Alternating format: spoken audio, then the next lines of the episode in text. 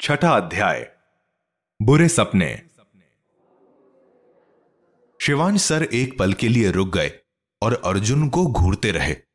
उनके मुख से मुस्कान चली गई थी, जैसे किसी ने उन्हें बुत बना दिया हो। अर्जुन भी बिना मुस्कुराए या कोई और हरकत किए शिवांश सर को देखता रहा। यह उसकी पूरी योजना थी परीक्षा में अच्छा प्रदर्शन करके इनाम में अपने दोस्तों के साथ ट्रेजर हंट खेलने के लिए टीम बनाना। अर्जुन जानता था कि शिवांश सर अपने वादे से कभी पीछे नहीं हटेंगे। अर्जुन ने उनके पास कोई विकल्प ही नहीं छोड़ा था, क्योंकि उन्होंने घोषणा पूरी क्लास के सामने जो की थी। शिवांश सर बहुत देर तक उसे देखते रहे। फिर अंत में शिवांश सर ने बाकी बच्चों की ओर देखा। अर्जुन देख सकता था कि फिरोज और बेन उसकी इस योजना से बहुत खुश थे। और बहुत उत्सुकता के साथ सर के जवाब का इंतज़ार कर रहे थे। अब बस अर्जुन सर को अपनी बात से पलटने का कोई कारण नहीं देना चाहता था। um, शिवांश सर ने हकलाते हुए कहा आपने वादा किया था सर। अर्जुन ने बड़ी मासूमियत से कहा। शिवांश सर ने अंत में कहा मुझे एहसास है कि अर्जुन ने मुझे बहुत मुश्किल हालत में डाल दिया है पर अब मेरे पास और कोई रास्ता भी नहीं दिख रहा। आज तक बच्चों से किए वादे को मैंने हमेशा निभाया है, और ये पूरा स्कूल जानता है। फिरोज और बेन, खड़े हो जाओ। अब अर्जुन ने अपने दोनों दोस्तों से नज़र मिलाई। तीनों के चेहरों पर अजीब सा उत्साह आ गया था। अर्जुन मुस्कुराया, क्योंकि वह मन ही मन जानता था कि उसके दोस्त ये कर दिखाने के लिए उसके बहुत आभारी होंगे, क्योंकि उन तीनों में से कोई भी एक दूसरे के विपरीत ट्रेजर हंट में खेलने का नहीं सोच रहा था। फैब एक टीम थी और हमेशा एक ही रहेगी। और चाहे वह पहले कभी ना जीते हों, पर जब तक वे एक साथ थे, आशा थी कि वह जीत सकते हैं। शिवांश सर ने बेन और फिरोज से कहा, तुम दोनों अब अर्जुन के साथ मिलकर ट्रेजर हंट खेलोगे। अपनी खुशी को नियंत्रित करना अब मुश्किल था। सो दोनों भाग के अर्जुन के पास गए और उसे गले लगा लिया। इसके बाद शिवांश सर ने बाकी की कक्षा को भी टीम्स में बांट दिया।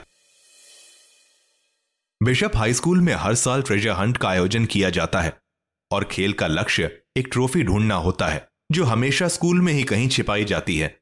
स्कूल बहुत बड़ा है और रात में सब अध्यापक और यहाँ तक कि प्रिंसिपल सर गुप्त रूप से स्कूल के आसपास पहेलियाँ सुलझाने के संकेत छुपाते हैं।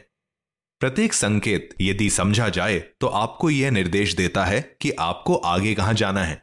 जब तक कि आप आखिरी संकेत तक नहीं पहुँच जाते जो आपको सीधा ट्रॉफी के पास ले जाता है। फैब टीम हमेशा जीतने के करीब तो पहुँच जाती थी, लेकिन दूसरी टीम्स हर बार आखिरी चरण में उन्हें हरा देती थीं। पर इस साल चीज़ें बहुत अलग होने वाली थी। आखिरकार ट्रेजर हंट का दिन नज़दीक आ गया। कल सुबह से खेल की शुरुआत होनी थी और अर्जुन और उसके दोस्त किसी भी और चीज़ पर ध्यान केंद्रित नहीं कर पा रहे थे। वे हर रात देर तक चर्चा करते रहते और जीतने के लिए नए नए तरीके सोचते रहते। उन्होंने पिछले कुछ सालों की सब पहेलियों की बारीकी से पढ़ाई भी कर ली थी। सब तैयारियाँ पूरी हो चुकी थीं। स्कूल के चारों ओर संकेत लगाए जा चुके थे। ट्रॉफी भी कहीं छिपाई जा चुकी थी। आमतौर पर प्रतियोगिता पूरे एक सप्ताह तक चलती थी, क्योंकि संकेत समझने में काफ़ी कठिन हो सकते थे। वे कभी कभी कविताएँ, पहेलियाँ, यहाँ तक कि चित्र भी हो सकते थे। जिन्हें समझने के लिए कड़ी मेहनत और दिमाग का इस्तेमाल करना पड़ता था। हम इस साल ज़रूर जीतेंगे है ना? अर्जुन ने अपने दोस्तों से पूछा। वे सब रात के खाने के लिए बैठे थे। भोजनालय में बहुत शोर था। हर जगह प्लेट और चम्मच की आवाज़ आ रही थी। सब बच्चे अपनी अपनी टीम्स के साथ बैठे कल के लिए अपनी रणनीति बना रहे थे। बेन और फिरोज ने सिर हिलाया और तब तक खाते रहे, जब तक कि फिरोज ने कुछ ऐसा नहीं कहा। दोस्तों, कुछ ऐसा है जो मैं तुम्हें बताना चाहता हूँ। अर्जुन और बेन ने खाना बंद कर दिया और फिरोज की तरफ़ देखा। दोनों एकदम से फिरोज के लिए चिंतित हो गए थे। वे पूरा दिन ट्रेजर हंट के बारे में बात करते थक भी चुके थे। फिरोज की आँखें झुकी हुई थीं और यह स्पष्ट था कि वे कुछ परेशानी में हैं। और बेन और अर्जुन उसकी परेशानी का कारण जानना चाहते थे। क्या बात है फिरोज? हमें बताओ। बेन ने फिरोज के करीब अपनी कुर्सी ले जाते हुए कहा ठीक है जब से मैंने तुम्हारी कहानी सुनी है। फिरोज शुरू हुआ। मुझे नींद नहीं आ रही है। मुझे बुरे सपने आ रहे हैं। कहानी? कौन सी कहानी? बेन ने कहा यहाँ तक कि अर्जुन भी थोड़ा उलझन में था। फिरोज उन दोनों पर नज़र गढ़ाए हुए था और उसके होंठ काँप रहे थे। वे नहीं चाहता था कि उसके दोस्त उसे एक डरपोक समझे लेकिन वे पिछले तीन दिनों से अच्छे से सोया नहीं था और वे चाहता था कि वे इस बारे में किसी और से बात करे। बेन और अर्जुन ही ऐसे दोस्त थे जिनसे वे ये बात कर सकता था। तो फिरोज ने उन्हें सब कुछ बताना ही ठीक समझा। दार्जिलिंग के जादूगर की कहानी बेन। फिरोज ने तेज स्वर में कहा वे कहानी अभी भी मुझे परेशान कर रही है और मैं सो नहीं पा रहा हूँ। बेन और अर्जुन ने अपने दोस्त को देखा और एक पल के लिए चुप रह गए। फिरोज को नहीं पता था कि वे क्या सोच रहे थे। वे बस चुप रहा और देखता रहा। उनके कुछ कहने का इंतज़ार करता रहा। अचानक बेन हंसने लगा। उसने अपना सिर दाएँ बाएँ घुमाया और मेज को पीटने लगा।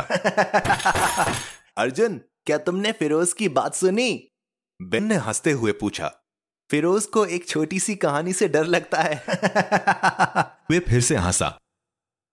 लेकिन जैसे ही उसने अर्जुन की तरफ़ देखा तो उसको आभास हुआ कि अर्जुन हंस नहीं रहा था।